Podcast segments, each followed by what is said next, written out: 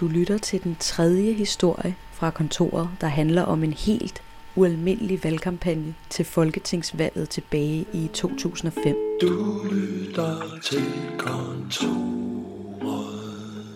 Jo, starter den nu? Ja. Kontoret. Jeg kan slet ikke huske det her. Kontoret. Hvor er det, du henne der? det er magasin og dele flyers ud. Til damer med pels. Jeg kan slet ikke forstå, at de er så afvisende, alle dem der. Jeg siger også noget, afskaf demokratiet og stop salg af pels og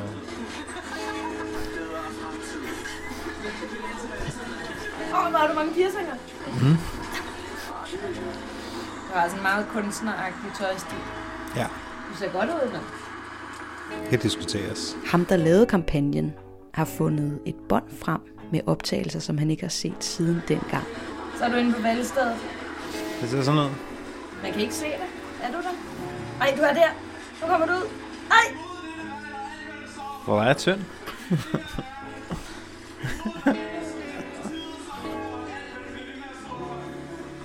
Men før han så optagelserne, så fik jeg ham til at fortælle historien, sådan som han husker den.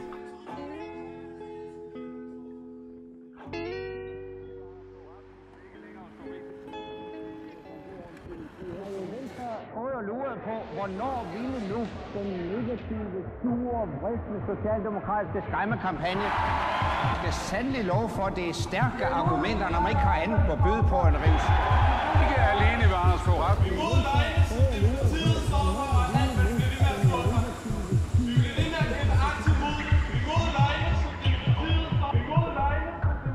Det var mit andet år på kunstakademiet.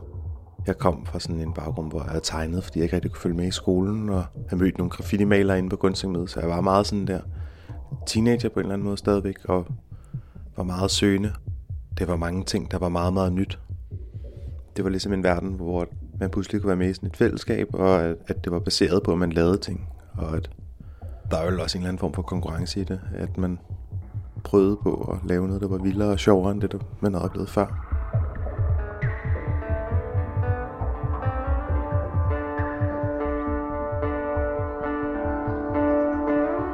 Havde flyttet hjemmefra første gang og havde boet i et halvt år i en nedlagt fabrik med 12 gøjlere. Det hed Syrefabrikken og lå på bryggen. Mange af dem, som jeg var venner med der, de begyndte at flytte til Christiania. Og så havde min far en kammerat, som havde et tomt hus sundhed på Christiania. Det havde åbenbart stået tomt i meget lang tid, så der flyttede jeg ud, og så det var ligesom det nummer to sted, jeg boede. Det lignede ikke var blevet rørt siden 1970, så der hang øh, idolplakater af Gaddafi, og musiksamlingen var ligesom om, at den var stoppet på et eller andet tidspunkt i 1970. Og så var der en computer, som der virkelig var sådan en klassisk EDB-maskine, og det hele var meget, meget gammeldags.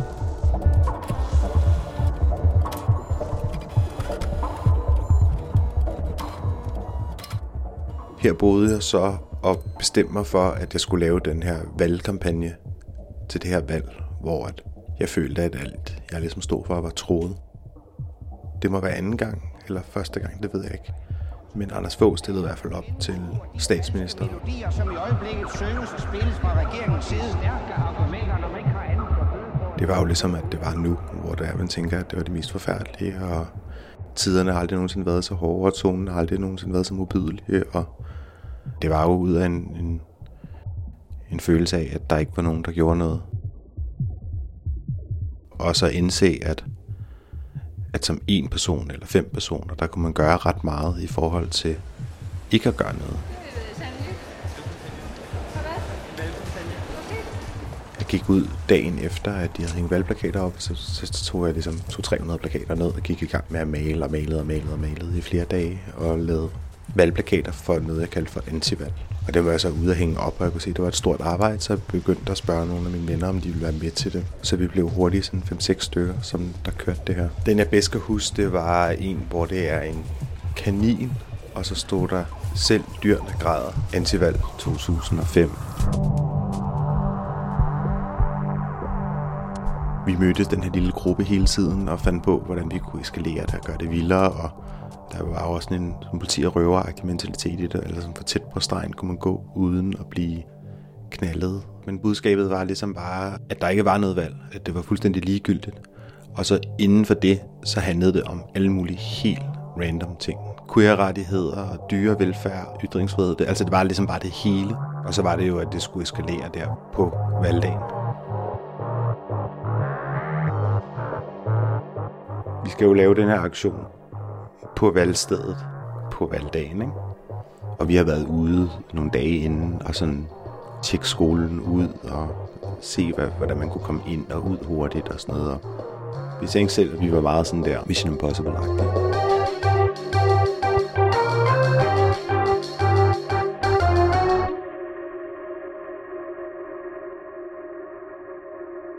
Jeg kan huske, at vi har møde dagen inden om aftenen, fordi vi har snakket om, at det her det skulle gøres. Hvem der var med ude og filme det, og hvad for nogle remedier vi ligesom skulle have med os. Ikke?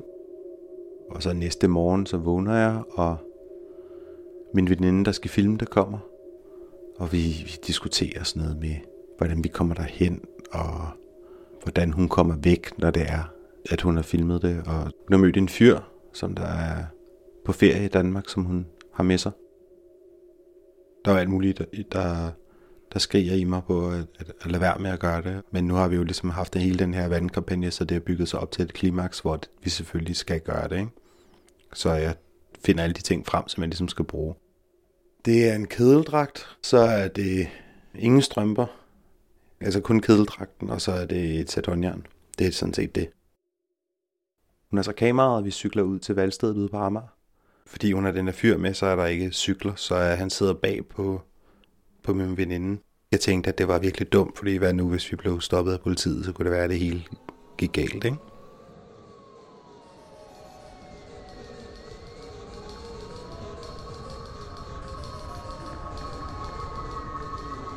Så kommer vi ligesom til valgstedet, og han venter ude foran, for at hvis det er, at øh, politiet kommer, at han ikke skal komme i problemer. Og hen ved skolen, der mødes vi så med en anden fyr fra gruppen, der er med for at hjælpe hende, som der filmer. Hvis der er nogen, der begynder at stille spørgsmål til hende, eller hvis der er nogen, der prøver at hive fat i kameraet, så er han der ligesom til at holde folk på afstand. Altså, jeg er ret stresset. Eller ikke stresset, jeg har sådan hjertebanken, men... Og jeg har jo forberedt en tale, jeg skal holde også. Men allerede på vejen kan jeg ligesom mærke, at det bliver virkelig svært med den der tale, at den sidder der måske ikke helt på lige så meget på ryggraden, som jeg havde tænkt, den gjorde. Så får jeg at vide, hvilken, hvilken sted jeg skal gå hen for at få min valgseddel. Og så får jeg min valgseddel, og så går jeg hen i en stemmeboks. Og så jeg tager jeg kedeldragten af, hvor jeg ikke har noget tøj på indenunder. Så er jeg nøgen. Og så tager jeg et sæt håndjern, og så, så linker jeg mig fast til øh, stemmeboksen.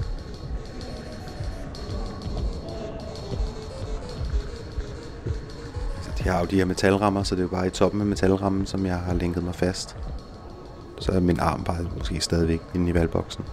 Men jeg træder jo bare ud, ligesom hvis det var, at man er i H&M og prøver at tøj, man træder ud af, af, af omklædningsrummet skal vise alle noget flot tøj, man har på. Jeg havde så bare ikke noget tøj på. Jeg husker det som om, at det bare er sådan en lyd, og at folk de måske vender sig, men jeg, kan ikke, jeg ser ikke direkte på nogen. Jeg ser ligesom øh, bare ud over det. Og kan ikke huske, hvad jeg ser. Det går ret hurtigt, synes jeg. Og så vil jeg jo ligesom råbe den her tale, og jeg tror kun, at jeg får sagt et eller andet. Det her, det er antivalg 2005. Øh, og så tror jeg nærmest ikke, jeg får sagt mere.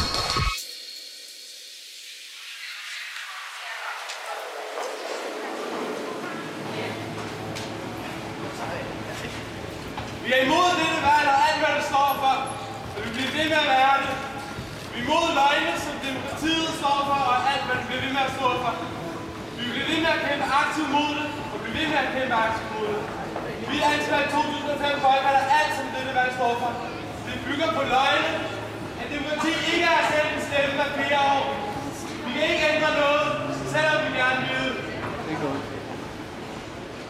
Der står jeg ligesom der, og jeg er gået i stå, og hjertet kører bare, og jeg synes, det falder ret meget til jorden. Der kommer to vagter med et tæppe og dækker, så der ikke er nogen, der skal se på mig du med i stuntet, eller hvad? Hvad? Er du med? Nej, nej, jeg, jeg lavede bare et skoleprojekt, så vi skulle bare bruge nogle optagelser herindefra. Og så kommer politiet med en botsaks, klipper håndjernene over og får mig ud af lokalet. Så sidder jeg jo bare i destination i virkelig, virkelig, virkelig lang tid.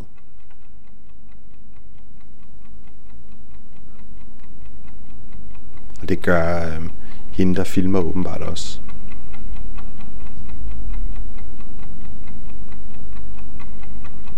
Ham fyren, hun er med, han bliver i hvert fald også anholdt, og han bliver, han bliver smidt ud af landet. Det kan jeg huske, det, var, det ødelagde det hele rigtig meget, at, at det gik ud over nogen, som der ikke havde valgt det selv. Det var fandme en nedtur. Så kommer jeg ud og finder ud af, at, øh, at Anders Fogh vandt valget. Og os, der tabte.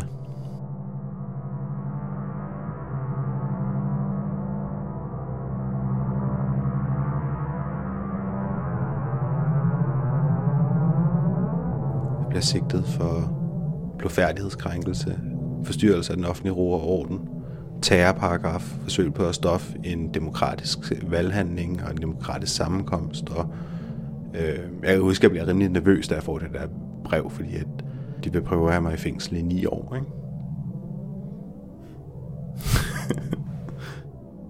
jeg kontakter sådan en gruppe, der hedder ABC, som der er sådan en rettighedsting for anarkister. De sætter mig i kontakt med en advokat, der hedder Hanne Røgmert. Og Hanne Røgmert, hun tager det helt med ro og siger, nej, nej, du kommer aldrig til at skulle sidde i fængsel for det her, og vi skal have din bånd tilbage, så du kan få lov til at lave dit kunstprojekt. Og hun, hun vinkler det også i retssagen som, at det, her, det er et kunstprojekt, som at man ikke skal slå ned på, fordi at hvis man slår ned på det, så forsvinder demokratiet i landet, hvis der ikke er ret til at lave modkultur. På min straffetester får jeg forstyrrelse af den offentlige ro og orden, og den mildeste grad af blodfærdighedskrænkelse, som der er åbenbart så lidt slemt, så jeg arbejdede i børnehave midten på min straffetest senere. Ikke? Så konsekvenserne var jo ikke specielt store. Men man var nervøs der, fordi de virkelig gik efter en. Og så blev det jo bare glemt.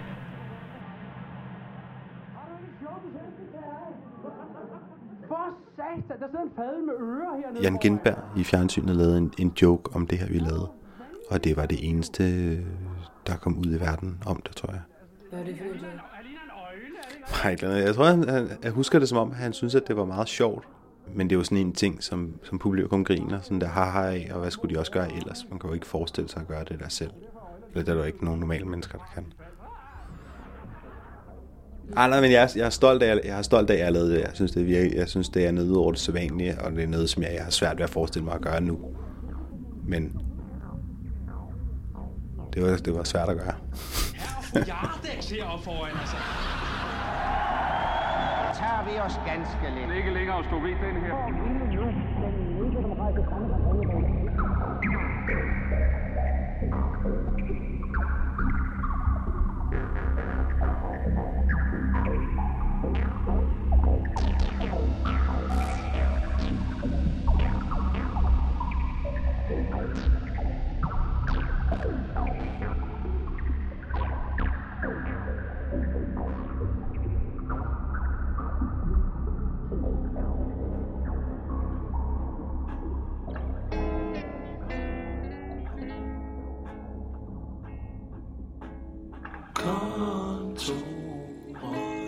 Du har lyttet til historien om antivalget i 2005. Den var lavet af kontoret, som er mig. Jeg hedder Andrea Ågård. Og musikken var lavet af Alexander Holm. Tak til Halfdan Pisket for at fortælle historien. Antivalg var første del af en mini-aktivistserie her på kontoret. I næste afsnit der fortæller Adam O. om en meget dramatisk forårsdag i 2007, hvor ungdomshuset inde på Jagtvej 69 bogstaveligt talt blev revet ned om ørerne på ham. Nu er politiet på vej.